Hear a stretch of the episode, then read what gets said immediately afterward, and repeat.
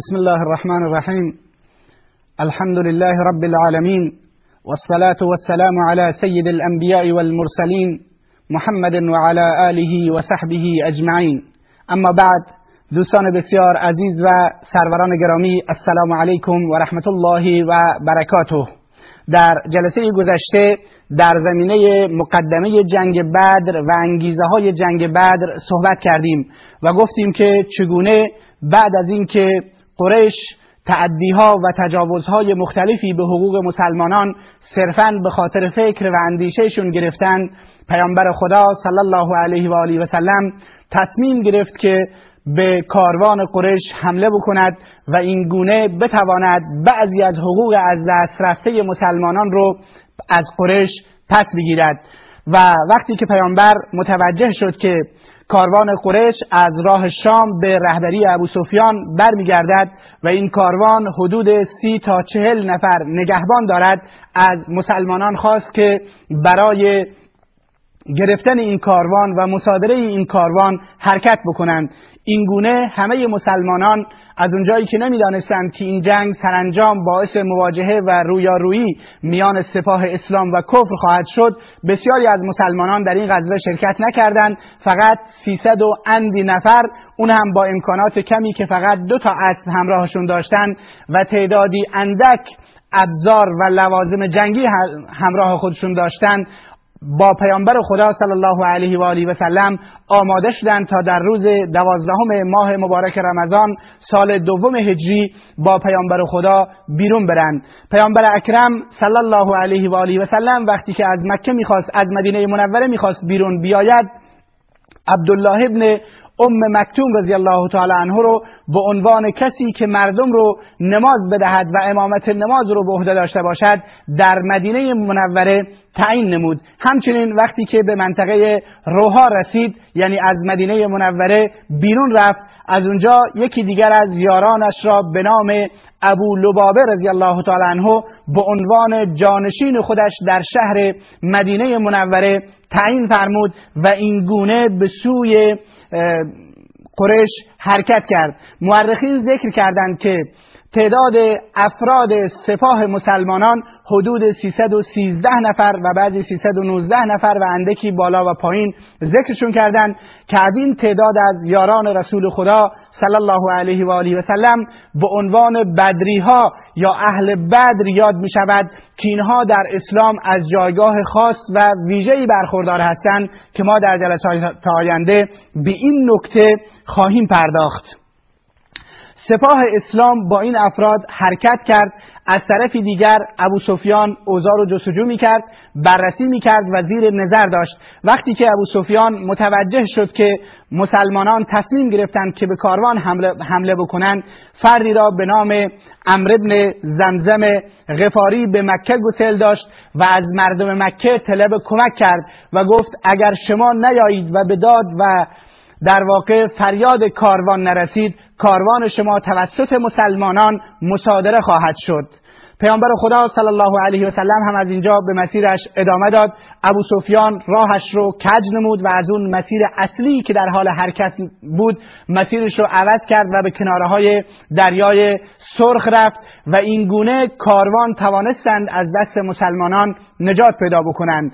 امر ابن زمزم غفاری وارد مکه شد و وقتی که اونجا رسید در وسط شهر مکه بینی شطورش را برید و پالان شطورش را چپه نمود و بالای شطورش سوار شد و فریاد برآورد که به داد کاروان برسید که اونچه که شما مال و سرمایه دارید به دست مسلمانان خواهد رسید. در اونجا سران کفر و شرک امثال ابو جهل ابن هشام عتبه ابن ربیعه امیه ابن خلف و سایر سرداران و سران قریش جمع شدند و تصمیم گرفتند که با لشکری عظیم به مسلمانان حمله بکنند و برای این منظور هزار و اندی نیرو تدارک دیدن و کسانی که خودشون می توانستند در این غزوه شرکت بکنند خودشون شرکت کردند و کسانی که توانایی این رو نداشتند که خودشون شرکت بکنند فردی را به جای خودشون برای این جنگ و برای این مبارزه آماده کردند. قریش آماده حرکت شد و از مکه مکرمه بیرون اومدن در حالی که تعداد زیادی از زنانشون رو همراه خودشون آورده بودند و تعداد زیادی از خوانندگان و رقاسان و کسانی رو که در مسیر راه برایشون بخونند و برقصند و در این حال اونها رو تشویق به جنگ و مبارزه بیشتر بکنند هم همراهشون بیرون ساختند. وقتی که در وسط راه رسیدن خبر به اونها رسید ابو سفیان پیام فرستاد که همکنون لشکر نجات پیدا کرده و اون خطری که در واقع کاروان رو تهدید می‌کرد همکنون اون خطر منتفی است و شما می‌توانید که برگردید و ادامه مسیر ندید. اما همونطوری که می‌دونیم همیشه صاحبان قدرت همیشه صاحبان زر و زور مغرور قدرت های مادی خودشون هستند و مغرور توانایی های مادی خودشون هستند و این گونه نتوانستند گرچه تعدادی این پیشنهاد رو کردند افرادی مانند حکیم ابن هزام و افرادی مانند امیه ابن خلف مخالف بودند با ادامه حرکت و مخالف بودند با اینکه برند و با محمد و یارانش مواجه بشوند. اما ابو جهل ها و تعدادی امثال ابو جهل که از غرور و تکبر بسیار بالایی برخوردار بودند و افرادی متکبر و مغرور بودند به این سخنان گوششون بدهکار نبود و رایزنی های حکیم ابن هزام و امیه ابن خلف و تعدادی دیگر از کسانی که در میان مشرکین از انصاف و وجاهت بیشتری برخوردار بودند سودی نبخشید و اینها به مسیر خودشون برای اینکه در برابر کاروان مسلمانان قرار بگیرند ادامه دادند از اون طرف هم لشکر مسلمانان حرکت نمود و داشت جلو می اومد و از این طرف هم سپاه کفر با تمام ساز و برگ نظامیش به راه خودش ادامه می‌داد. حوادثی که در میان لشکر مسلمانان اتفاق افتاد این بود که پیامبر اکرم صلی الله علیه وسلم بعد از اینکه از مدینه منوره بیرون اومد و سپاه رو بررسی کرد دید که برا ابن عازب و عبدالله ابن عمر دو تا نوجوان بسیار کم سن و سال در میان لشکر هستند.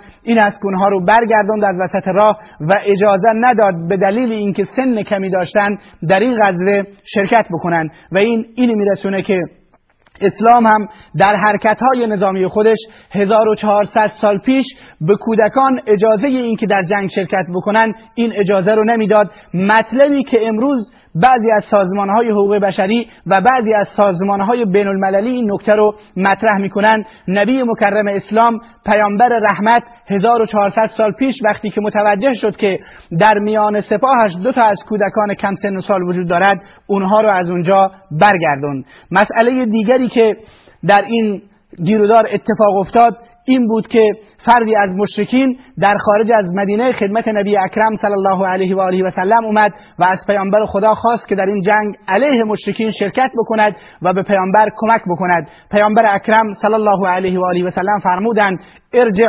فانی لن استعین به مشرکن برگرد به خاطر اینکه من از مشرک از هیچ مشرکی کمک نمی‌گیرم. اون شخص اصرار کرد که من می‌خواهم شما رو کمک بکنم. و پیامبر خدا صلی الله علیه و سلم فرمود نه برگردید من از مشرک کمک نمی‌گیرم. تا اینکه سرانجام مسلمان شد اسلام آورد و این گونه در این غزوه شرکت نمود. درباره اینکه آیا می شود از مشرکین و کفار مسلمانان کمک بگیرند با توجه به اینکه پیامبر اکرم صلی الله علیه و آله و سلم از فردی مشرک به نام عبدالله ابن اریقت در جریان هجرت کمک خواست و در اینجا فرمودند من از مشرک کمک نمی‌گیرم علما اختلاف نظر پیدا کردند. اما صحیح و درستش این هست که اگر در جنگی در جهادی در مبارزه‌ای فرماندهی به دست مسلمانان باشد و شرکت مشرکین و کفار نتواند در عقیده و فکر و اندیشه مسلمانان مشکلی ایجاد کند یا به عبارت دیگر مسلمانان در فکر و عقیده و اندیشه خودشون هیچ گونه تنازلی ندهند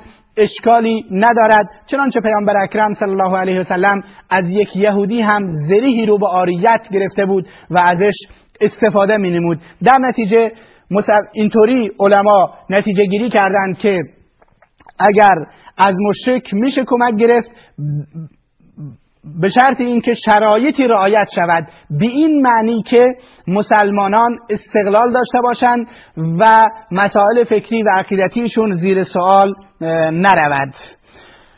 پس به این صورت ما متوجه میشیم که مسلمانان به راه خودشون ادامه دادن تا اینکه جلو رفتند و وقتی که جلو رفتن تقریبا اطلاعات بهشون اینگونه رسید که کاروان قریش تونسته از دستشون نجات پیدا بکند. این است که پیامبر خدا صلی الله علیه و آله و سلم با صحابه به مشورت پرداختند و شروع به مشورت و رایزنی کردند. گفتند همکنون کاروان قریش نجات پیدا کرده کاروان قریش از دسترسمون بیرون رفته اما سپاه کفر در حال حرکت به سوی مدینه منوره هست و صحابه مشورت خواستند که حالا چیکار بکنیم؟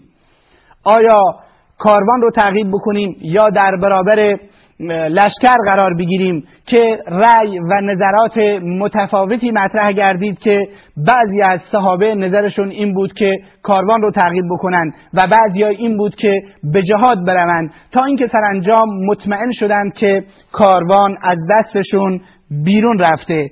قرآن کریم این قسمت مشورت پیامبر خدا صلی الله علیه و آله و سلم با یارانش را اینگونه به تصویر می‌کشد. میفرماید کما اخرجک ربک من بیتک بالحق و ان فریقا من المؤمنین لکارهون. آنگونه که خداوند شما را از خانه به حق بیرون آورد در حالی که بعضی از مؤمنین ناگوار می‌دانستند. از اینکه در برابر سپاه کفر قرار بگیرند. یجادلون فی الحق بعد ما تبین کانما یساقون الی الموت. درباره حق مجادله می‌کنند. بعد از اینکه برای اونها روشن و آشکار شده حق گویا که به سوی موت سوق داده می‌شوند در حالی که نگاه می‌کنند. و از یعدکم الله احد الطائفتین انها لکم. اون هنگامی که خداوند به شما وعده داد که یکی از این دو گروه یعنی کاروان قریش یا لشکر قریش از آن شما خواهد بود. و تودون ان غیر ذات الشوکت تکون لکم و شما دوست دارید که اونی که صاحب قدرت و شوکه نیست از آن شما باشد. یعنی کاروان توجهتون بیشتر به کاروان است. و یرید الله ان یحق الحق بکلماته اما خداوند می‌خواهد که حق را با کلماتش به اثبات برساند و یقطع دابر الکافرین و ریشه کفار رو قطع بکند. لیحق الحق و یبتل الباطل تا حق رو به اثبات برساند و باطل را باطل گرداند. ولو کره المجرمون اگرچه مجرمین این نکته رو نپذیرند. پس اینجایی که پیامبر اکرم به مشورت می‌پردازد تعدادی از صحابه از مواجه شدن با لشکر قرش با توجه به اینکه ساز و برگ نظامی به اندازه کافی نداشتند خودداری می‌کنند. اما پیامبر اکرم به مشورتش ادامه می‌دهد و تعدادی از صحابه مردانه در این زمینه می ایستند و لشکر رو تشویق می‌کنند که ما باید در برابر کاروان قریش بیستیم. برای اینکه هیچ تضمینی وجود نداشت که اگر مسلمانان جلوی لشکر قریش رو در بیرون از شهر مدینه و در واقع در منطقه بدر نگیرند این این لشکر به مسیر خودش ادامه بده و با مسلمانان در داخل شهر مدینه بجنگند. این است که وقتی که پیامبر مشورت گرفت از میان مهاجرین مقداد ابن اسود رضی الله تعالی عنه برخواست و گفت ای رسول خدا شما چه فکر می‌کنید؟ شما فکر می‌کنید ما مانند یهود هستیم که هنگامی که حکم جهاد و جنگیدن برای اونها نازل شد اونها گفتند اذهب انت و ربک فقاتلا انا ها هنا قائدون به موسی علیه السلام گفتند شما و پروردگارت بروید و بجنگید. ما اینجا نشسته هستیم. نه سوگند به خدا که ما این گونه نخواهیم بود. هر دستوری که شما می‌دهید ما اجرا خواهیم کرد.